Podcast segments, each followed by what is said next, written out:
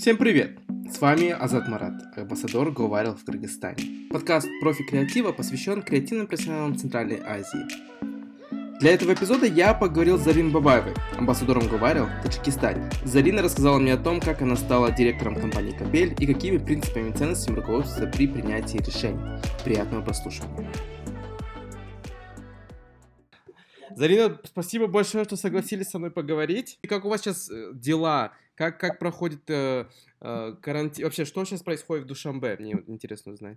А, у нас э, как такового, у нас был режим самоизоляции, нас просили ограничивать а, посещение людных мест, просили а, перейти на удаленную работу, а, закрывались а, на некоторое время салоны красоты, закрывались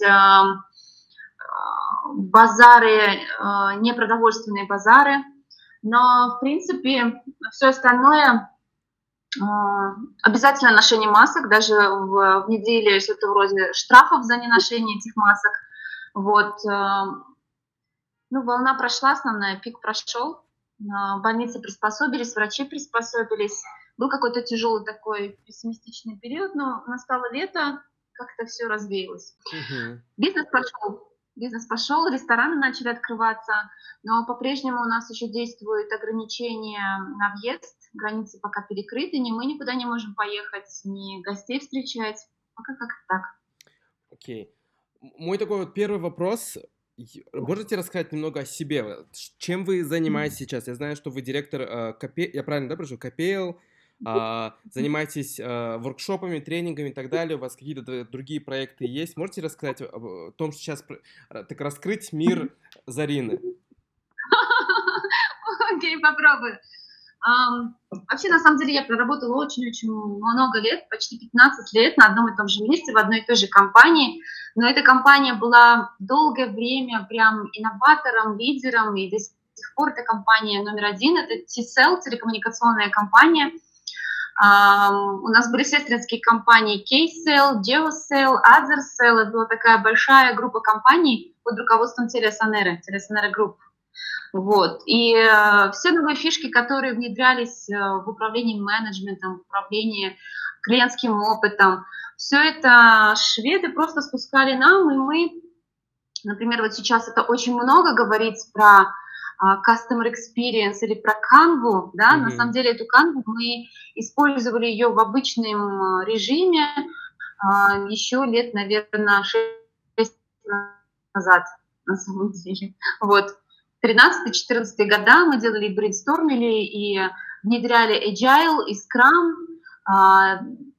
Не сильно это афишировали, потому что для нас это было не сколько трендовое, а именно инструменты для планомерной, очень классной работы. Вот. Очень много сильных людей по-прежнему до сих пор работает там. И я за что отвечала? Я отвечала за отдел управления проектами. Мы его выстраивали по стандартам сначала PMBOK, а потом совместно уже с, с нашими разработчиками, с билингистами, айтишниками мы внедряли еще и Agile. Вот. Э, мой отдел отвечал за все, что непонятно было, все, что спускалось непонятного, например, э, такие вещи, как ethics and compliance. Да? Mm-hmm. Какое-то время нам это подчиняли, э, мне подчинялось. По сути, вот этот мой характер находить нечто такое и внедрять быстро. И я очень так активно это внедряла и имплементировала.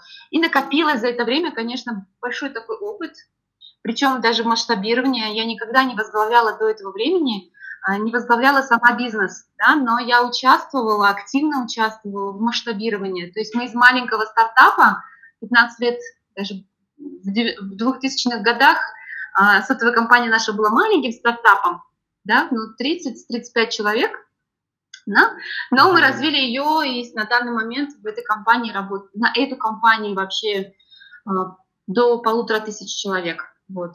За пять лет работы там, уже 27 лет, мне было 27, я возглавляла департамент по обслуживанию.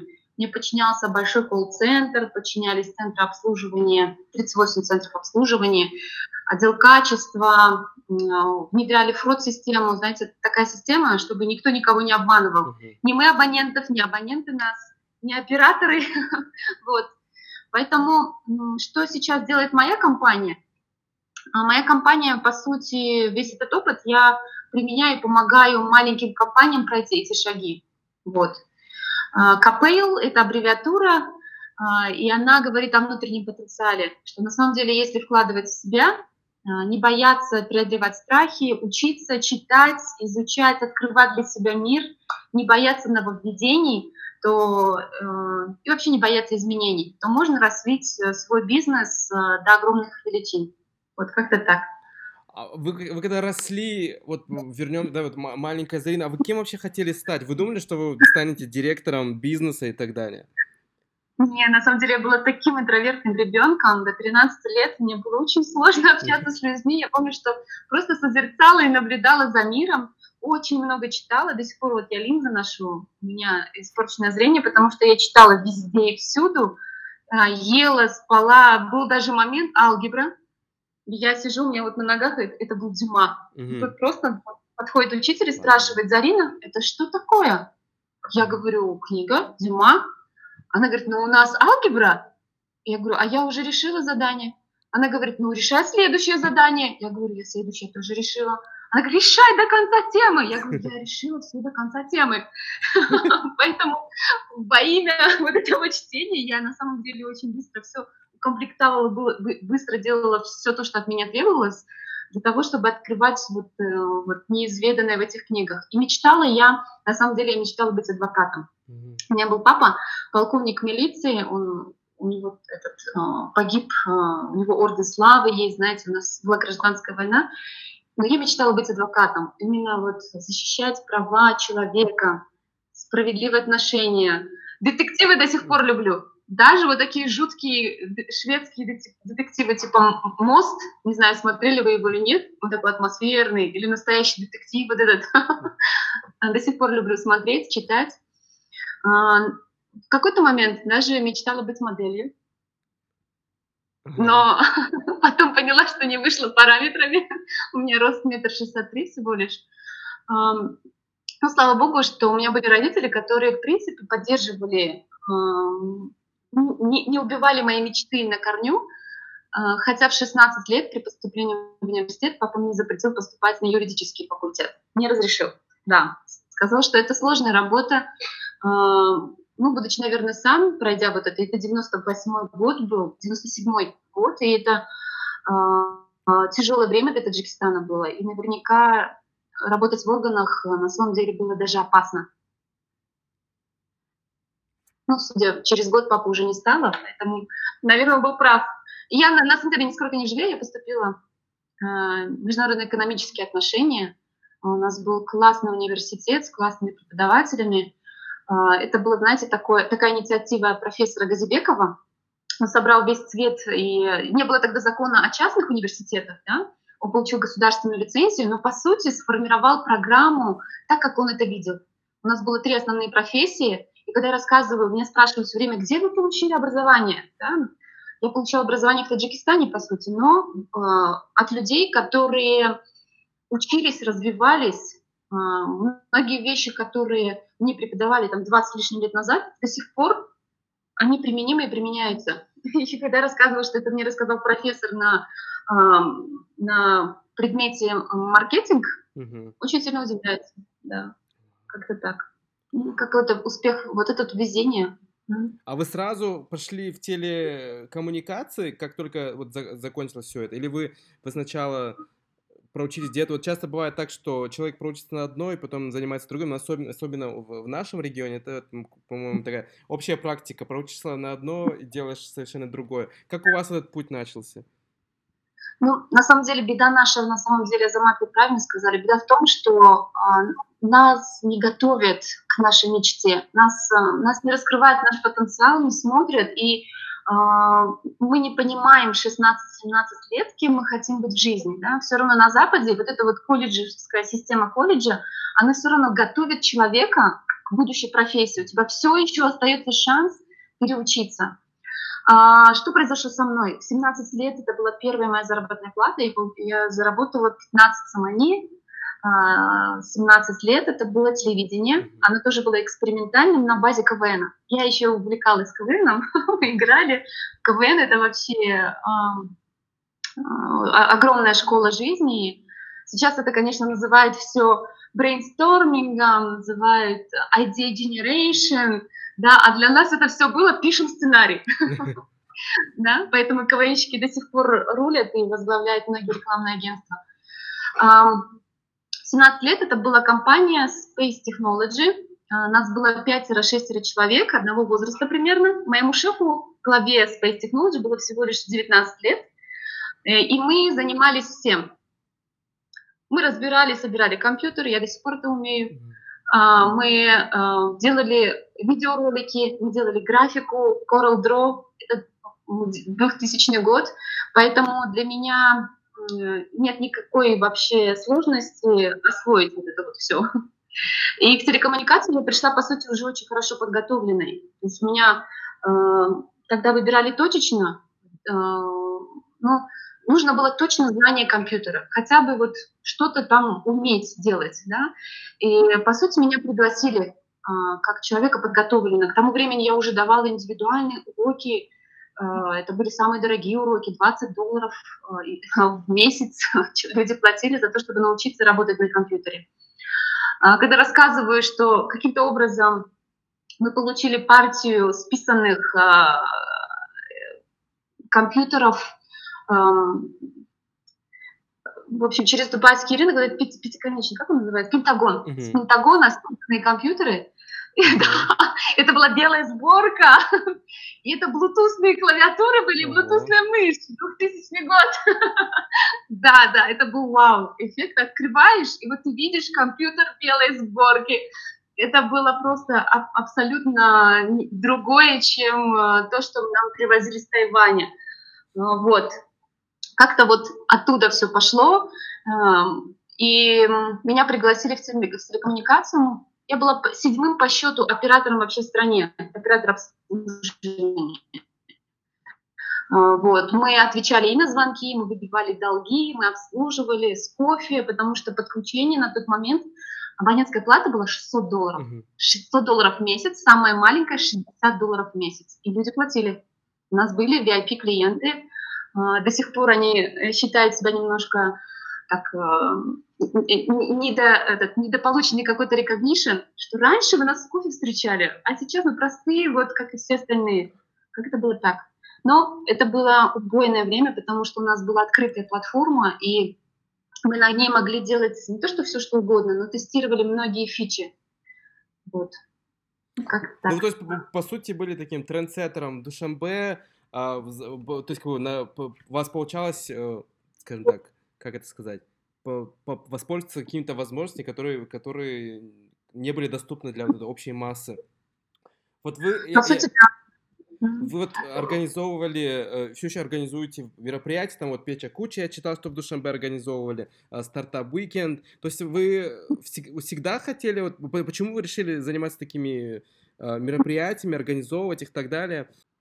Знаете, что Почему сподвигло меня это печакче? Ну, во-первых, а, начался какой-то такой кризис в и у нас урезали очень сильно а, бюджеты. Поначалу это было... А, я к тому времени подготов... делала внутренний тренинг для наших э, сотрудников по тому, как готовить презентации. Так уж получилось, что в мои обязанности входили подготовка презентации, их оформление, координация для э, акционеров, для совета директоров. Вот, и когда получаешь презентацию не очень хорошем виде, соответственно, ты тратишь очень много времени. Я решила сделать под, немного сказать как. Что такое идеально? Подготовила небольшой тренинг для этих сотрудников. Мне попалось две книги. Опять-таки, книги — это все-таки то, что, да, вот, благодаря чему мы можем расти. Это э, книги Нэнси Дуарте, э, «Слайдологи», э, и в рамках, а, а, она, кстати, э, глава агентства, которое делает презентацию для Microsoft, для, по-моему, даже Стива Джобса делали они презентации, да, а, и она раскрывает то, как грамотно это все делать. И последняя глава была посвящена тому, а как это можно и где можно потренироваться. И было упомянуто два, значит, формата TEDx, конечно же, да, и второй Печакча. Э, и это было так классно расписано, я заглянула, посмотрела, и потом предложила нашему директору по маркетингу, почему бы, в принципе, нам не, не сделать это то же самое. То есть на тот момент даже Кабул э, попытался сделать первое мероприятие, мы подали заявку, вот. Условия этой заявки какие? Что это волонтерская основа, что мы не имеем права ничего продвигать, но мы имеем право партнериться, да, что-то вроде такого кулаба, а, но а, с одинаковыми ценностями. И мне настолько понравился не только концепт 20 слайдов по 20 секунд, а именно то, э, та идея, которая за всем этим стояла.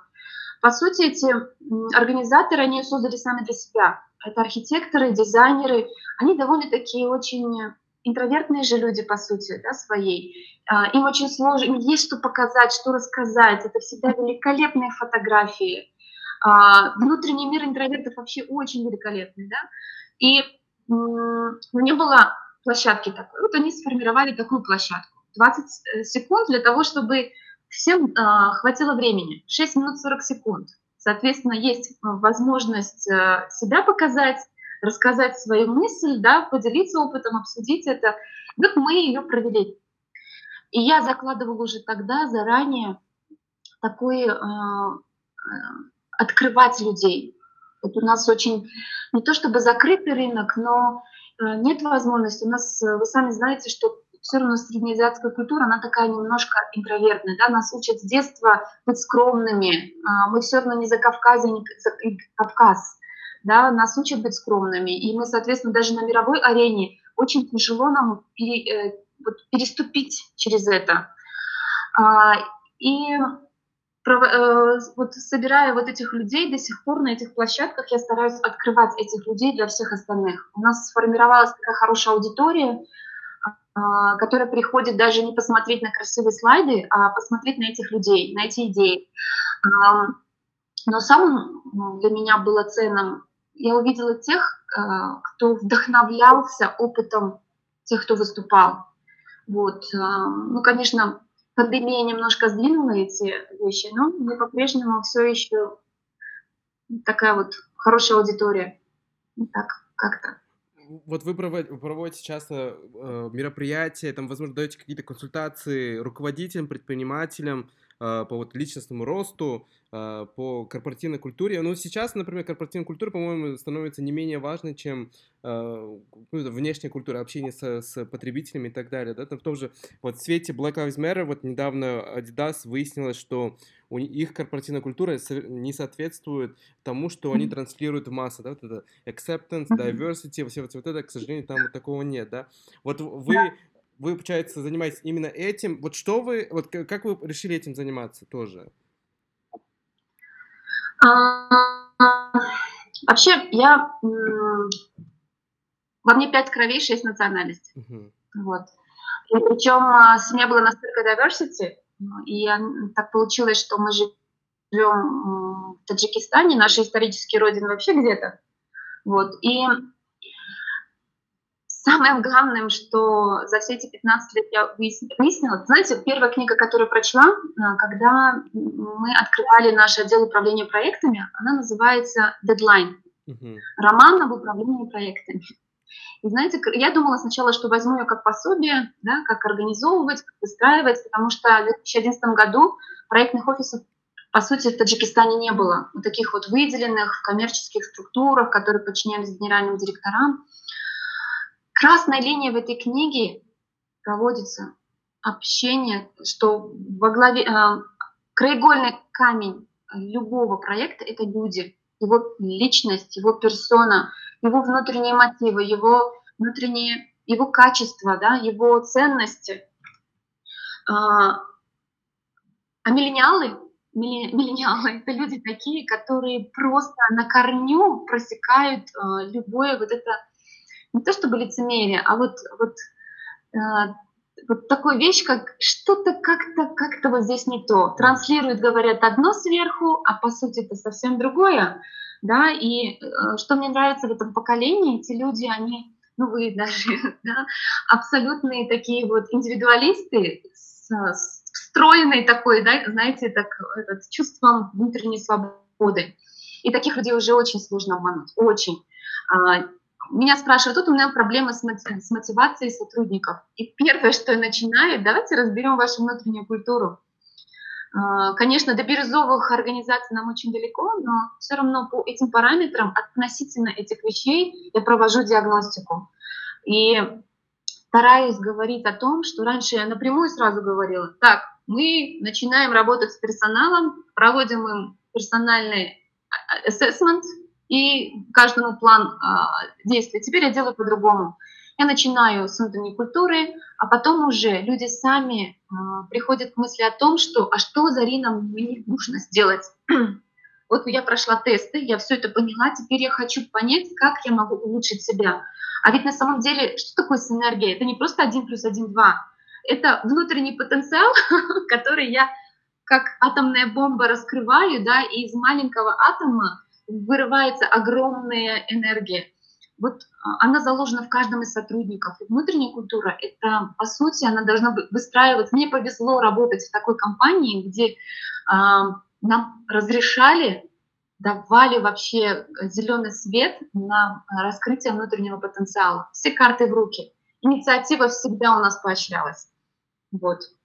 Вот стараюсь э, те вещи, которым э, мы не просто же так были первыми. Угу. Это благодаря тому, что именно выстроены были такое отношение к сотрудникам. Вот. Я вот сейчас хочу воспользоваться возможностью и получить от вас маленькую-маленькую консультацию. Смотрите, получается, я, э, у меня креативное агентство, да, и я работаю с четырьмя людьми. Uh-huh. И мне сейчас для проектов других нужно набирать еще людей.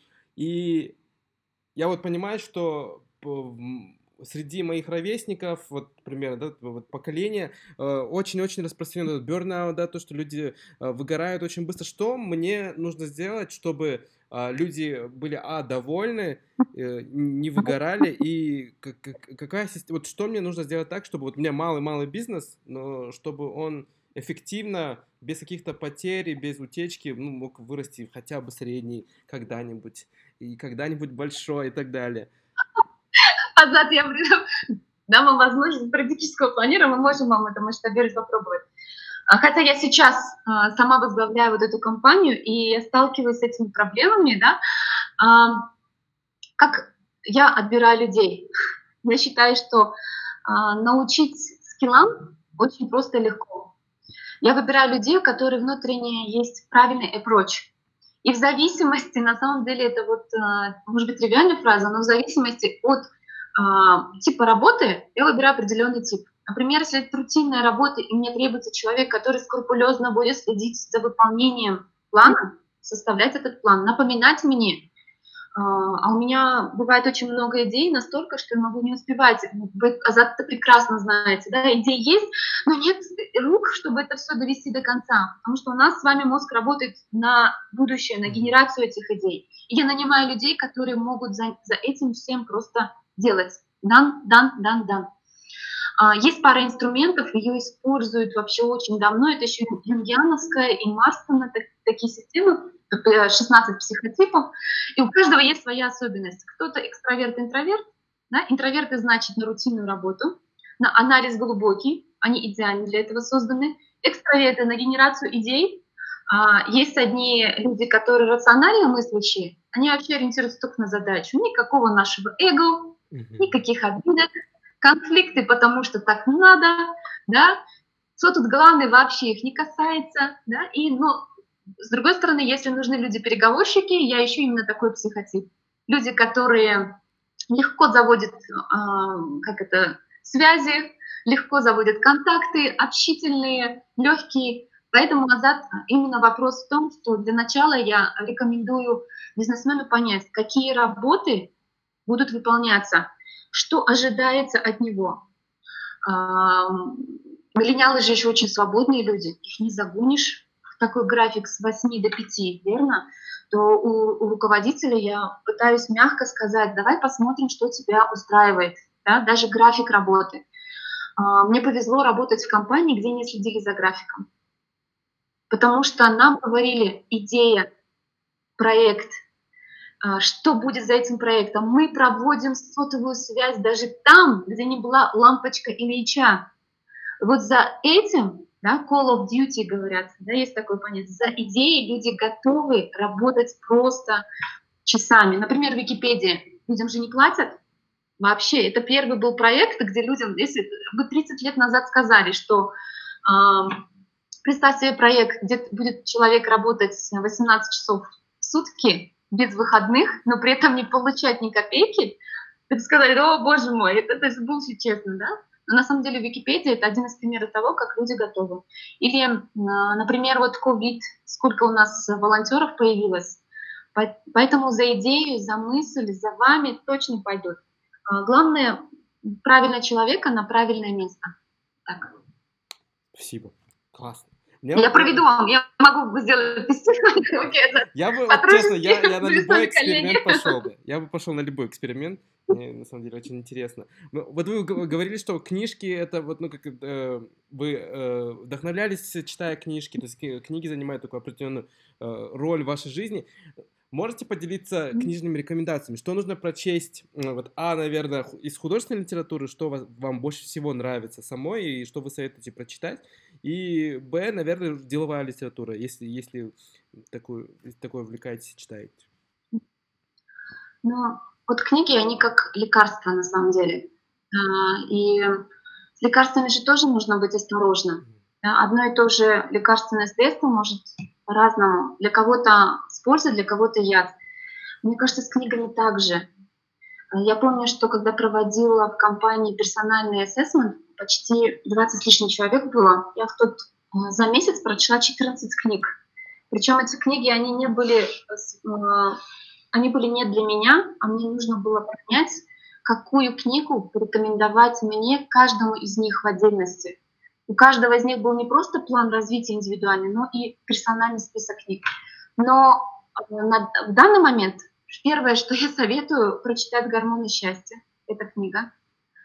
А, важно понимать внутреннюю химию, внутреннюю химию нашу. Важно понимать мотивы, которыми нами движет, и что делает нас счастливыми. Хотя бы на уровне химии. Почему на одного достижения кто-то лезет на гору, а кто-то а, набирает э, в Тиндере свайпов, да, кучу. Почему один на гору лезет и счастлив, а другой на гору лезет, наоборот, впадает в депрессию? Гормоны счастья. Вторая книга «Эмоциональный интеллект». Мы с вами видим, как мощно и быстро развиваются технологии, а в основном еще и artificial intelligence. Наверняка вы заметили уже года два, как замечаю, как Инстаграм на то, что я говорю, предлагает мне рекламу.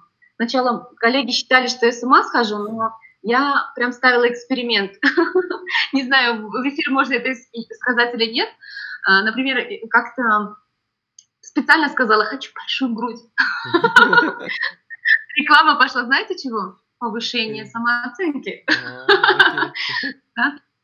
Инстаграм а, не просто так, не просто слежит за него, это не люди, это искусственный интеллект и будущее именно за нашими эмоциями. Это единственное, что не сможет ни одна машина повторить. Это набор наших, уникальный набор нашего ДНК, уникальный набор наших э, эмоций.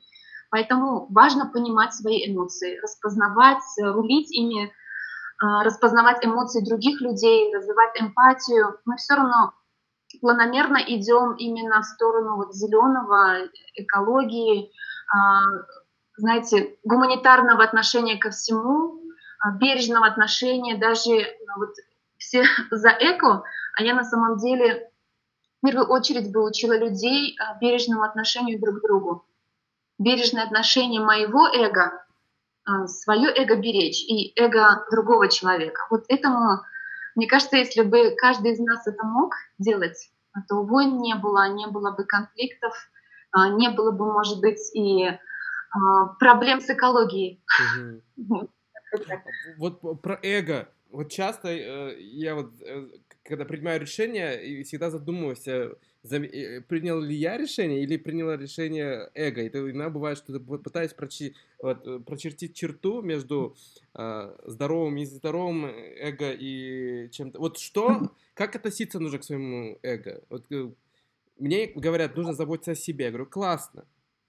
Потом если я принимаю чересчур эгоистичные решения, чувствую уже плохо, я уже сам себе плохо себя чувствую, то есть как бы вот все равно микс, четкой границы я не могу найти. Что, что вы делаете обычно?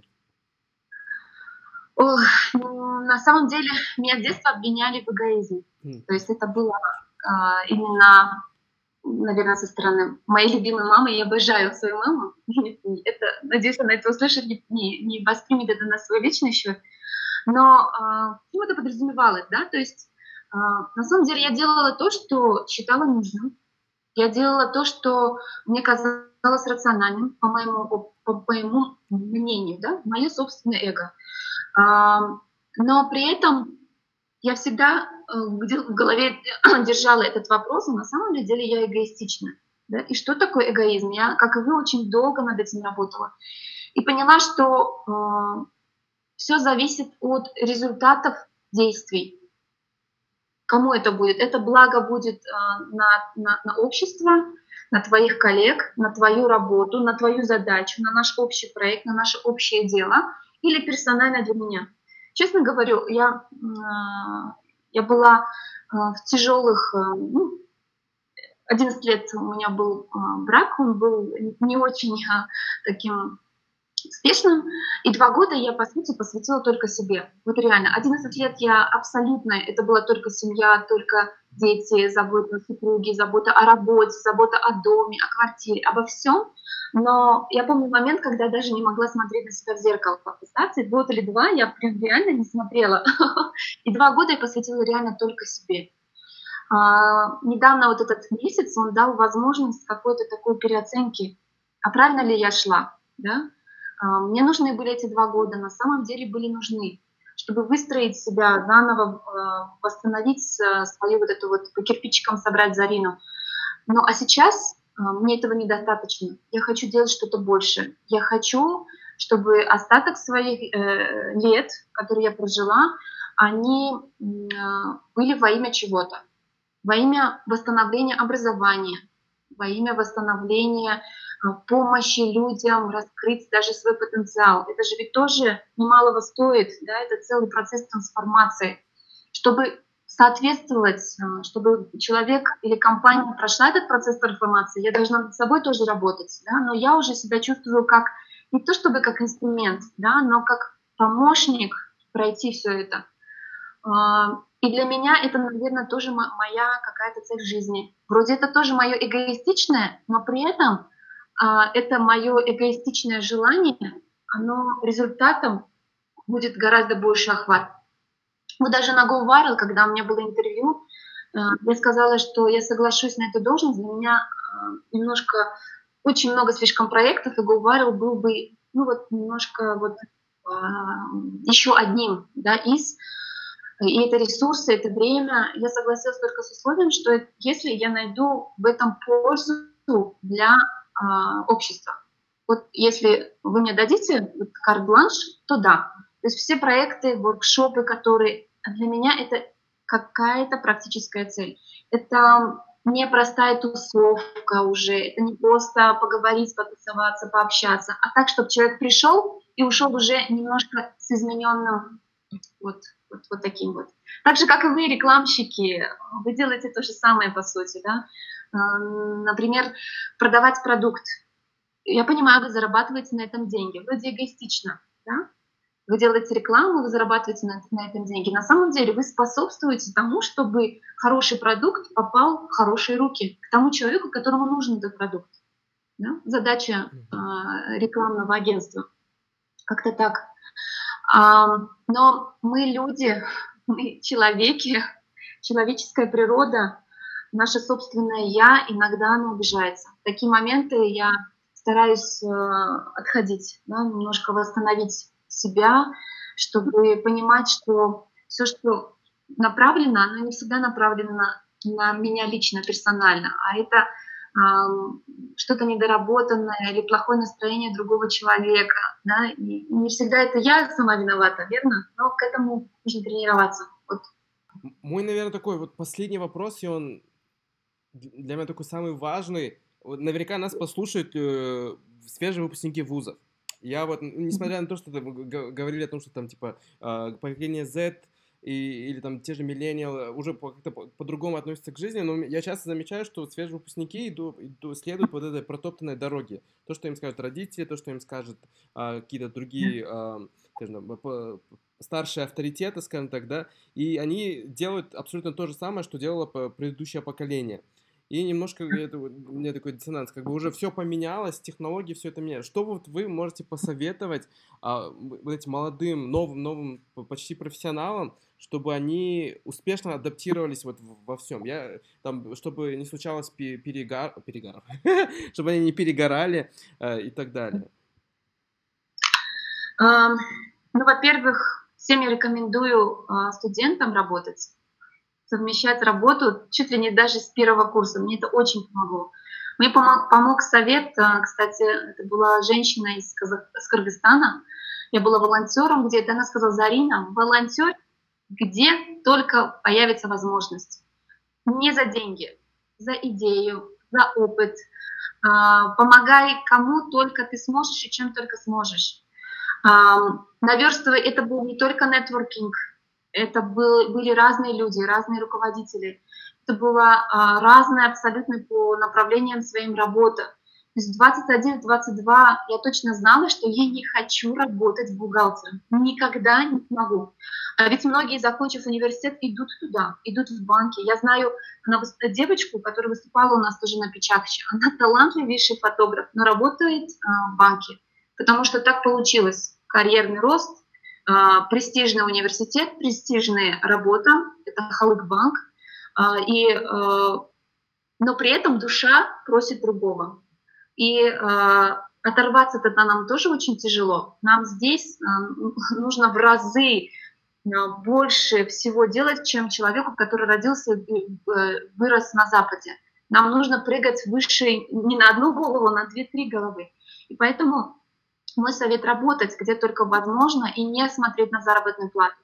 И не попадать в ловушку того, что вот я закончил престижнейший вуз, и сейчас меня возьмут на престижнейшую работу, отсекать все предложения непрестижных компаний. Ребят, начинайте просто заниматься тем, что, что есть. Вот. Ну, можно даже, я не знаю, там в агро пойти. Я знаю сейчас ребят, которые возглавляют огромнейший бизнес – хотя бы волонтерили просто там на фермах у своих, э, у своих родственников. Да, но э, те знания, которые дают в университете, их с легкостью можно применить на любое дело. Спасибо, что прослушали этот разговор до конца. Обязательно подписывайтесь, оставляйте комментарии. Нам очень важно ваше мнение. Спасибо большое.